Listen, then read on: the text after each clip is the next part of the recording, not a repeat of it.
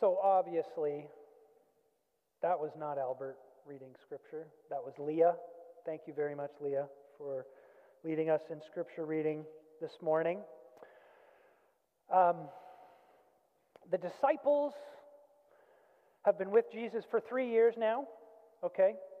They have seen him in action, they have seen him teach, uh, they have seen him do miracles, they have seen him uh, raise people from the dead. Here, they have seen him do all kinds of incredible healings. They've seen him uh, share that this kingdom of God that he keeps talking about is imminent. It is going to be here anytime soon. It is, it is just moments away from being realized in, uh, in their experience. And we read uh, a passage that actually comes after Palm Sunday. I don't know if you know this, but next Sunday is Palm Sunday.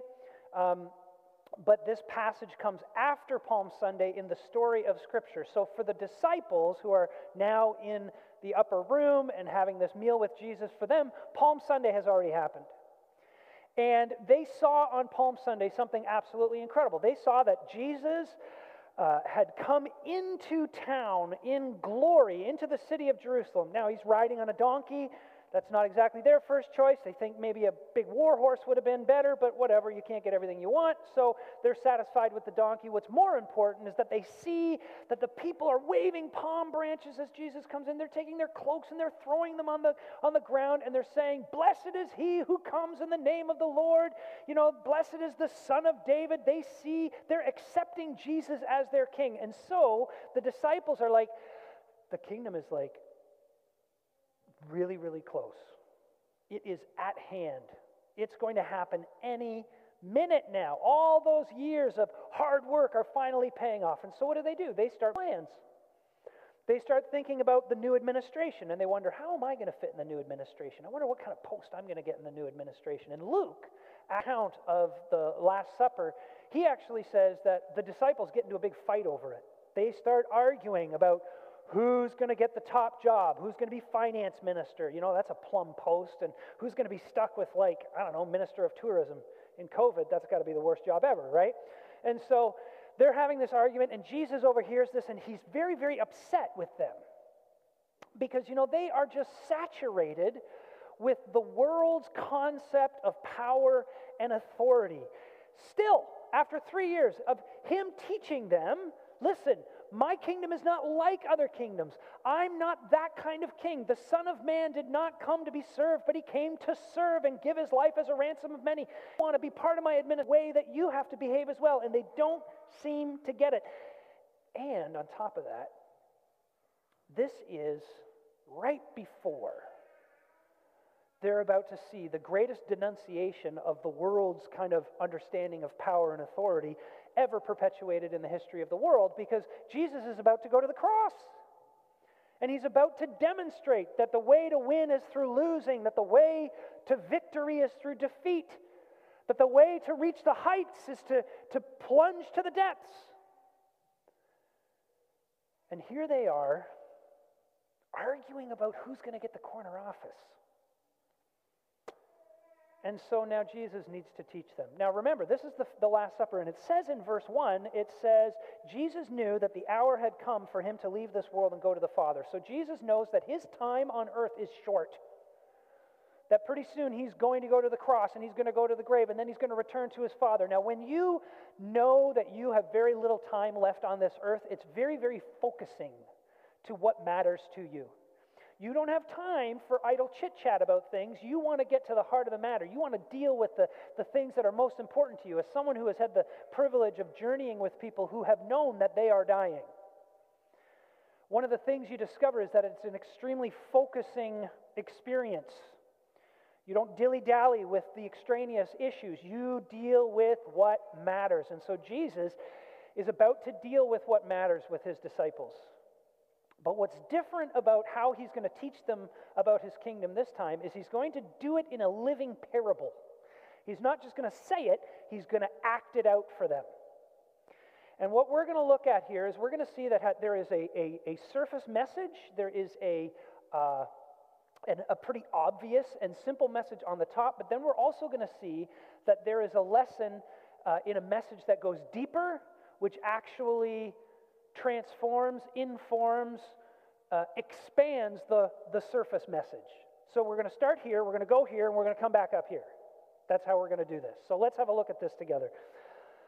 This is a parable of Christ's love. It's very simple to see that, obviously. It says in verse 1 having loved his own who were in the world, he loved them to the end. Other translations say he showed them the extent of his love.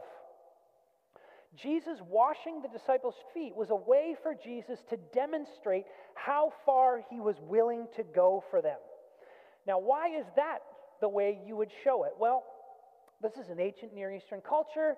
It is a uh, climate unlike ours where it's, it's warm and it's dry and it's arid. And so people walked around wearing sandals all the time.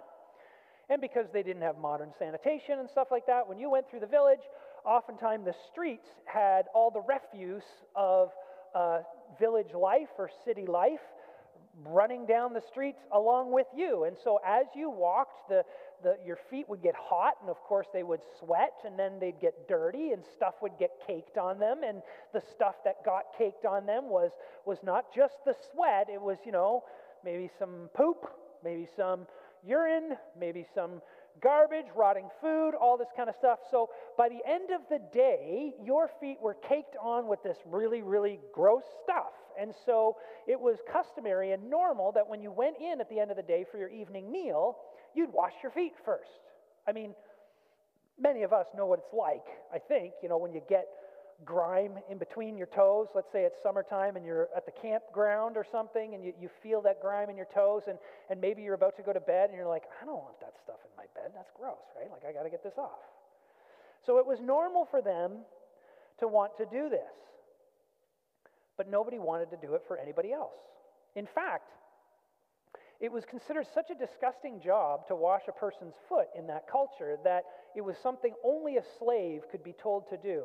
And if you were a Jewish slave, your Jewish master was not allowed to tell you to do it. They couldn't force you to do that. You know, slaves, masters, masters can do whatever they want with slaves, but that's one thing they couldn't do because it was considered such a degrading task that only the absolute lowest class of people could be forced to do it. And we don't even have, I think, unless you can come up with one, I couldn't come up with a modern sort of parallel or equivalent to that. So the disciples, they come into this meal and nobody wants to wash anybody's feet. So they sit down and they start to eat. And you, I don't know if you know this, but, but back then you didn't sit at a table the way we do with your feet under the table. You reclined at a table so your feet were generally behind you. But we're looking at 13 pairs of smelly, stinky, barefoot feet in a room, in a building. We don't know how big the room was, but you can only imagine how the smell starts to waft its way through. And if you've ever tried to eat with a stench in the presence of your food, it's not a nice experience. So, partway through, partway, partway through the meal, Jesus gets up from the table. He's at the head of the table. He gets up from the table, and his disciples see him start to take off his outer garments, his clothing. Takes off his t shirt or whatever, and he takes his pants down, and now he's just basically in his underwear. And he grabs a towel and he puts it around him. That's what the loincloth is. And he fills a basin with water, and now the disciples are starting to figure out what he's going to do. And he starts going to each and every one of them and, and washing their feet. And after he's done washing everybody's feet, he goes back to his seat, puts his coat back or his outer garment back on, you know, dries his hands off, returns to his spot in the seat, and he says this, verse 13 You call me teacher and Lord, and rightly so, for that is what I am. I am the one in authority. I am your Lord. I'm the one who teaches you, but I'm also the one who is your absolute authority. I am your God.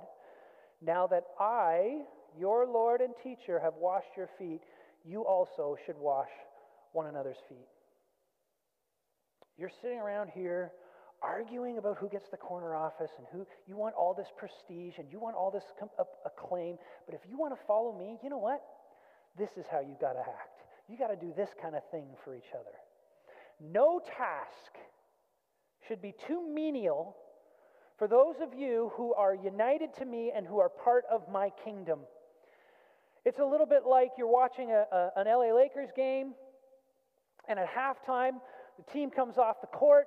LeBron grabs a water bottle because he's been playing fiercely. He's already got 26 points, and he's got nine rebounds, and he's got eight assists, guaranteed triple double coming. Grabs a water bottle, goes like this, and nothing comes out, and he's like, What? grabs another one, nothing, grabs another one, nothing. There's no water in the water bottle. So what does he do? Does he look at the, you know, the, the, the towel boy and say, get off your rear end and go get the water bottles. No, he just shakes his head, grabs all the water bottles, put them in the water carriage. He leaves. You see him go out of the tunnel, and a couple minutes later, he comes back and he distributes water bottles to the rest of the team.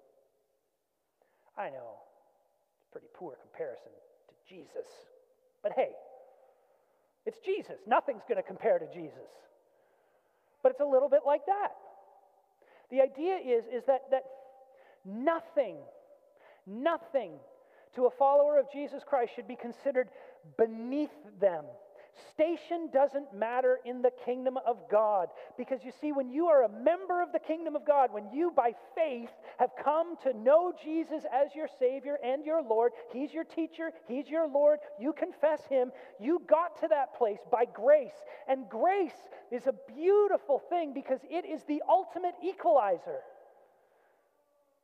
I am a follower of Jesus Christ, not because I am smarter than other people. You are a follower of Jesus Christ, not because you're, you're more moral and upright than other people. We are followers of Jesus Christ simply because of grace. It is undeserved favor for every single one of us, and therefore, there can be no hierarchy or pecking order, order in the kingdom of God. If anything, we should be fighting to get to the bottom. Who can serve better? Who can, who can serve more consistently? That's what we should be about. Yes, my job is to preach, your job is to listen. but neither of us is in a higher spot in the kingdom of God. What does the author to Hebrews say? He says, he says, outdo one another in doing good. That's the lesson on the face of it.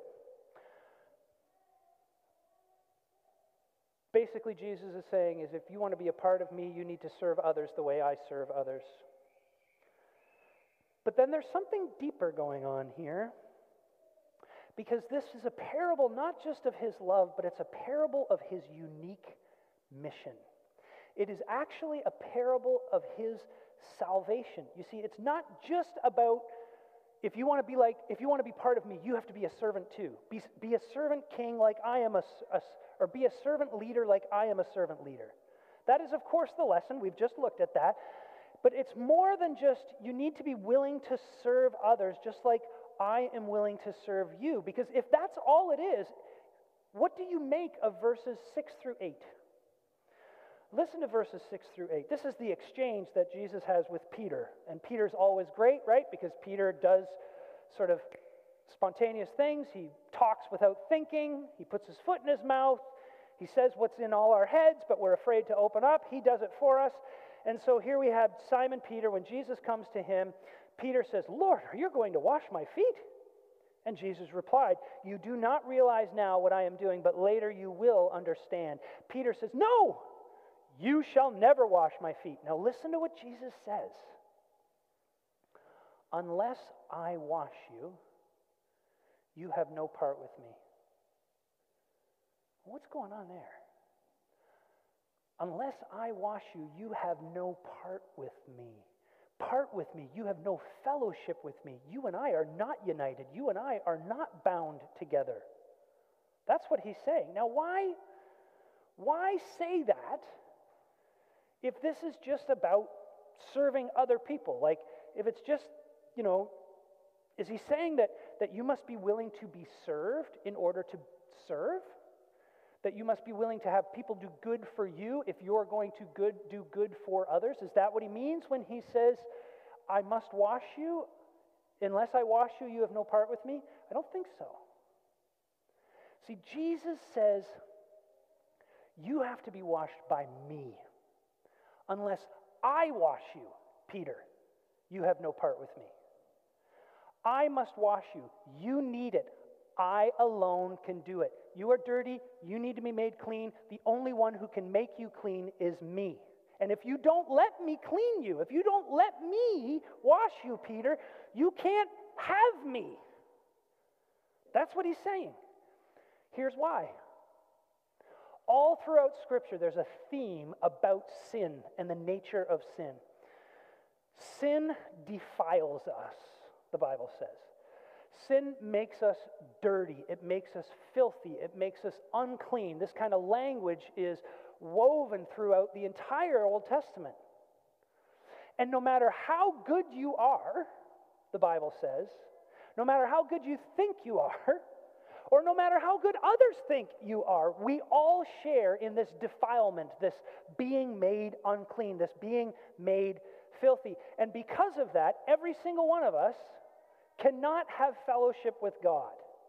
Because God is pure, God is holy, God is utterly clean, and therefore he cannot be brought into contact with that which is unclean because he will consume it.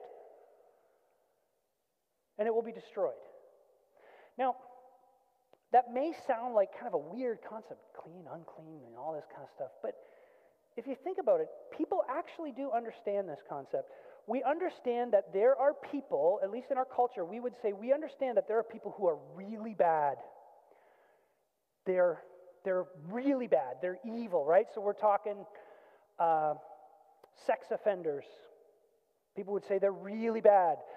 Drug dealers that take advantage of people and exploit their vulnerabilities so that they are enslaved to a substance. Human traffickers. Think about this. There are people who actually enslave other people and sell them for their own personal profit. Or serial killers, people who, who actually have no psychological sense of guilt against killing another human being.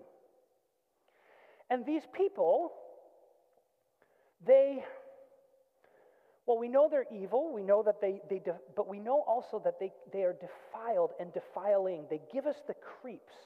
Like when you're in the, in the, when you're in contact with people like that, you can feel like you have been defiled and made dirty. Let me give you an example.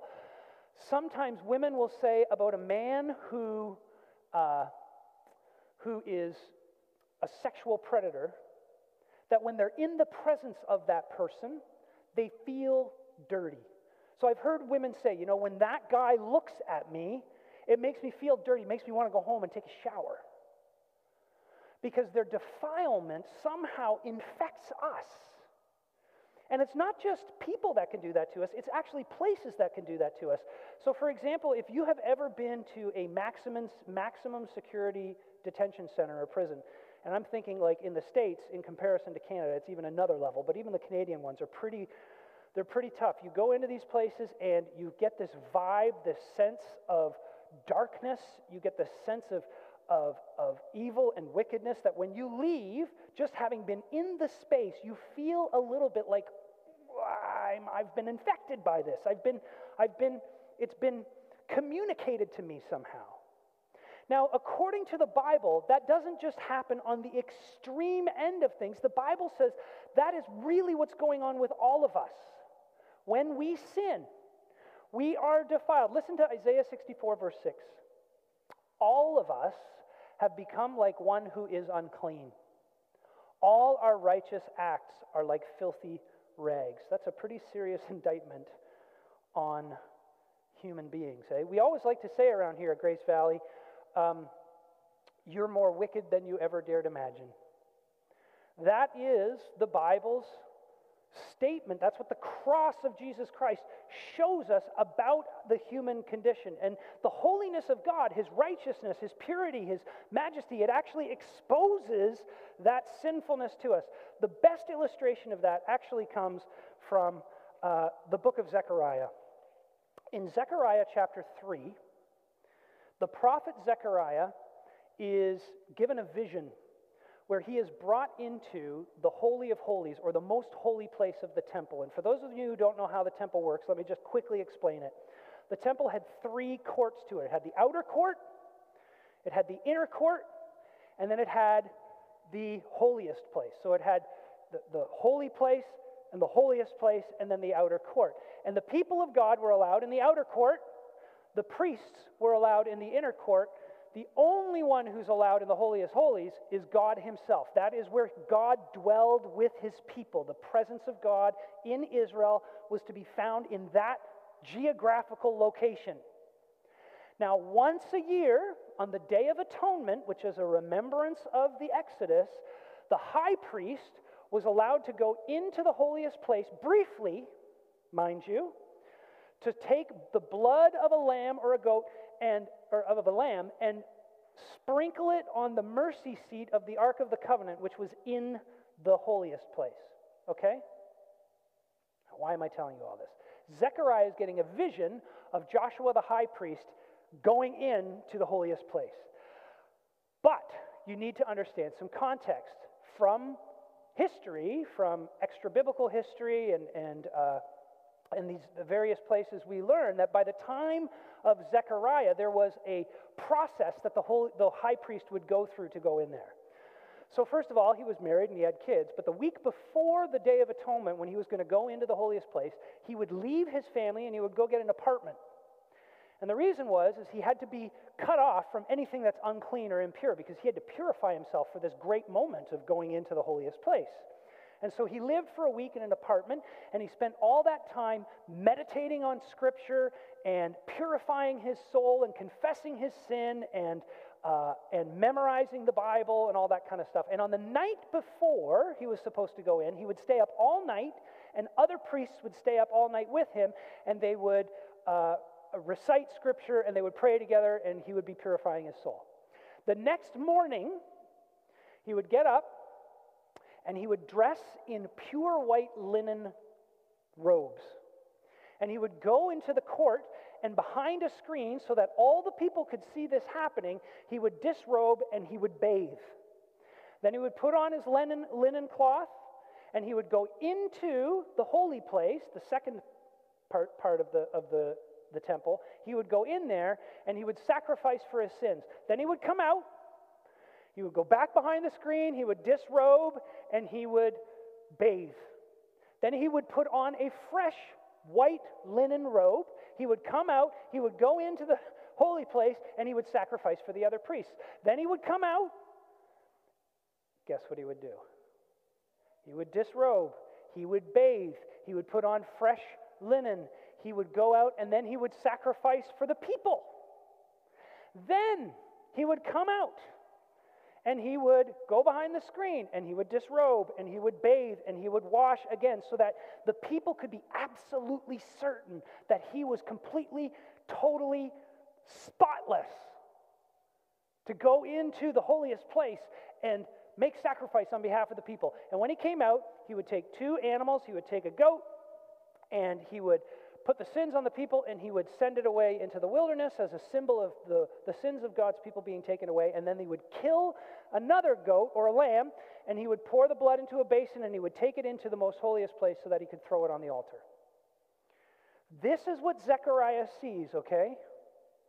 But when you look at Zechariah chapter 3, it says in verse 3 Now Joshua, when he comes into the holiest place in God's presence, presence was dressed in filthy clothes as he stood before the angel. Now, where it says filthy clothes there, what it actually is saying is he's dressed in clothing covered in excrement, feces, urine. And Zechariah is kind of freaked out about this because he's like, to the human eye, Joshua looked totally spotless. But the point is, is that to God's eye, even the spotlessness that we think we have on the outside, to God's eyes, that is still filthy. And the point is, is that no amount of washing, no amount of purifying, no matter how hard he tries, there's no way he can get rid of this, this stain that's upon him. Only God can do it. And so in verses 4 and 5, we read this in Zechariah chapter 3. Take, oh, sorry. Uh, the angel said to those who were standing before him, Take off his filthy clothes. Then he said to Joshua, See, I have taken away your sin. and I will put fine garments on you.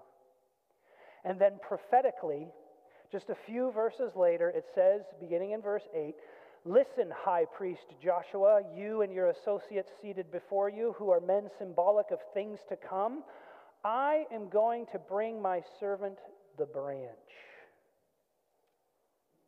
See the stone I have set in front of Joshua. There are seven eyes on that one stone, and I will engrave an inscription on it, says the Lord Almighty. And listen for it I will remove the sin of this land in a single day. That's what Jesus is saying to Peter right here. You need to be washed. I'm the only one who can wash you. It's the bad news of the gospel. Yeah, you are more wicked than you ever dared imagine. Or, if you like this better, cheer up. You're worse than you think you are. But, but, but, but, but. Before I get to the but, very quickly. You ever watch those shows? I don't know if they're on anymore, but you know those shows where you, uh, uh, a news crew, they go to like a hotel, and the hotel is like super clean and it looks really nice, and then they, they go into the room and they shut the light off and they shine one of these black lights on it, and you discover that there's like stains all over the place. And when you see that, you'll never want to go to a hotel again in your life because it's really, really gross. Well, the holiness of God is a black light on our soul. And yet, and yet, Here's the thing we need to understand and remember it's Jesus who insists on washing Peter. Jesus says, unless, he says, I must, I voluntarily must wash you. Now, what's so significant about that? Imagine what's happening at the scene. Imagine you're there and you're sitting at the table and you can feel the, the gross and the grime and the, you can smell the stench of your own feet. And Jesus gets to you and he bends down in front of you and he gets down on his knees and he, he reaches out for your foot and he reaches out and he grabs it and he cradles it and now it's right there in his face and the stench is going up into his nose and then he, he takes it and he dips it in the basin or he takes the washcloth and he pours water on it and he begins to scrub and he begins to scrub and the dirty water starts to, to come down on his arm and, it, and it, maybe it even splashes onto his chest or even up into his face a little bit here's, the, here's what i'm trying to get you to see in order for Jesus to wash us clean, Jesus has to get dirty himself. He has to be defiled in order for Peter and you and me to be clean. The lesson is coming, okay? The lesson is coming. Listen, Jesus didn't cause those feet to be dirty.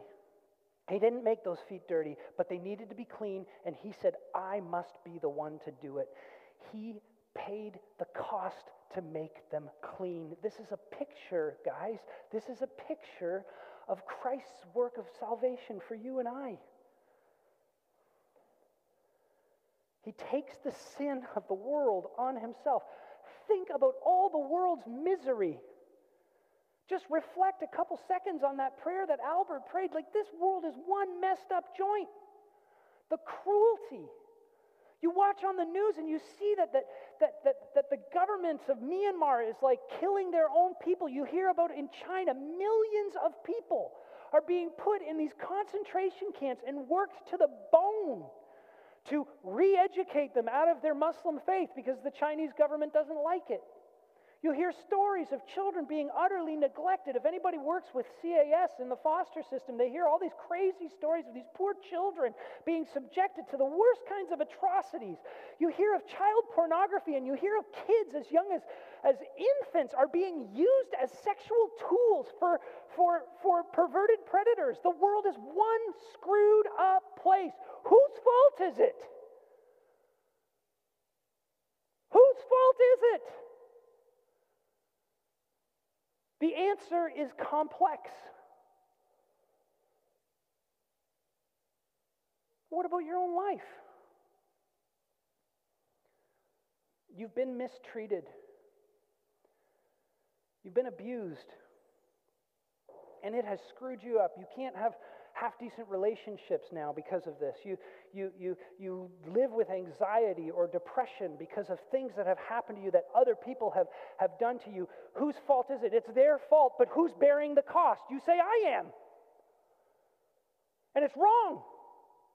It's not fair.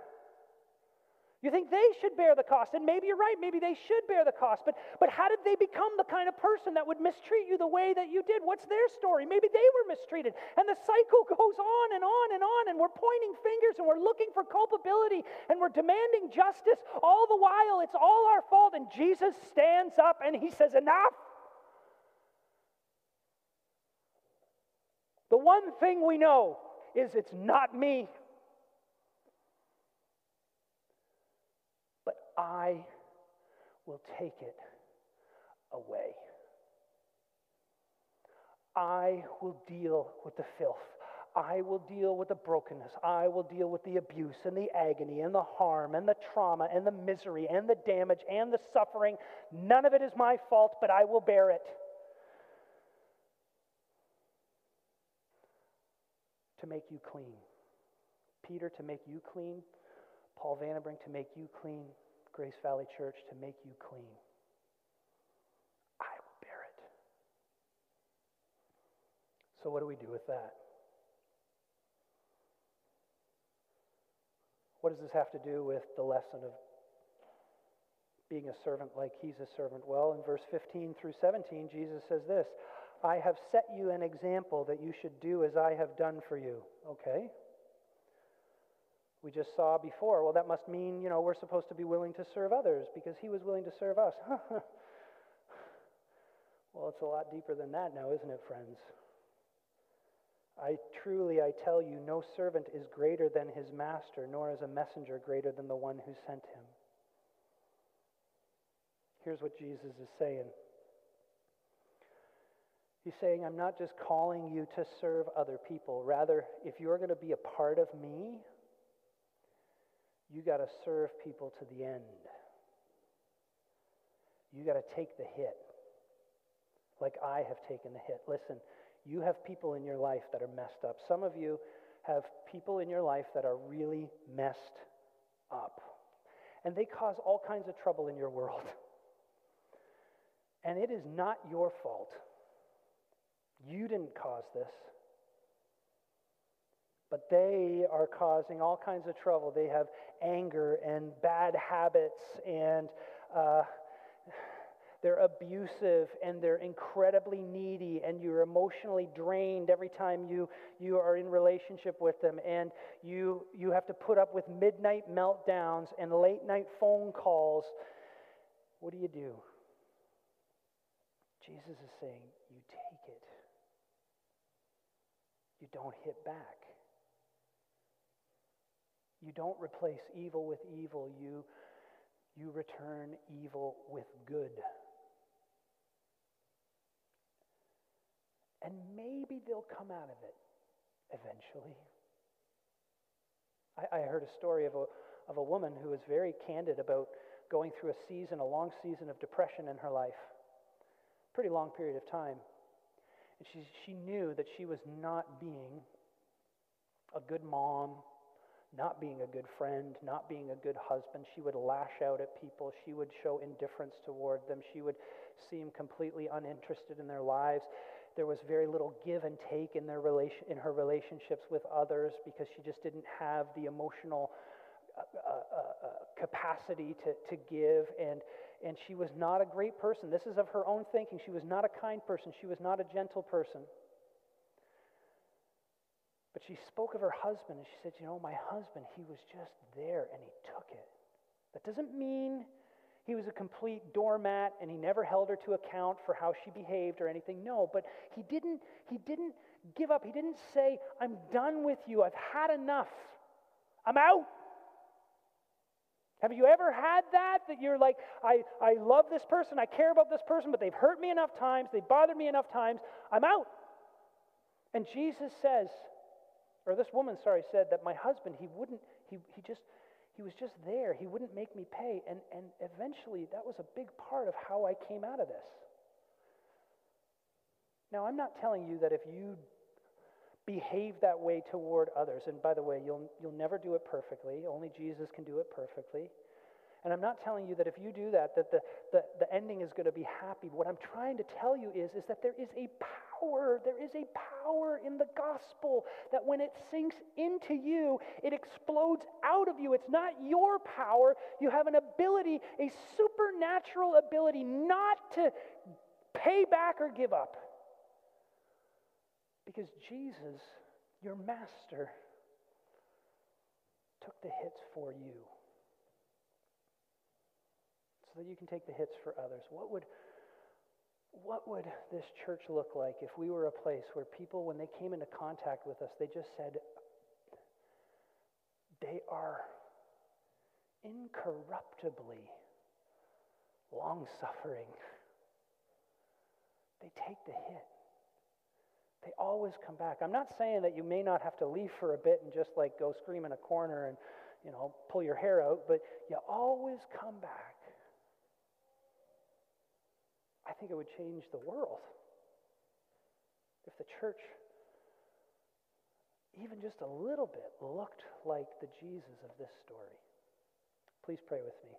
Father, what you call us to is beyond our abilities. It is too much. We've been going through these stories and just seeing that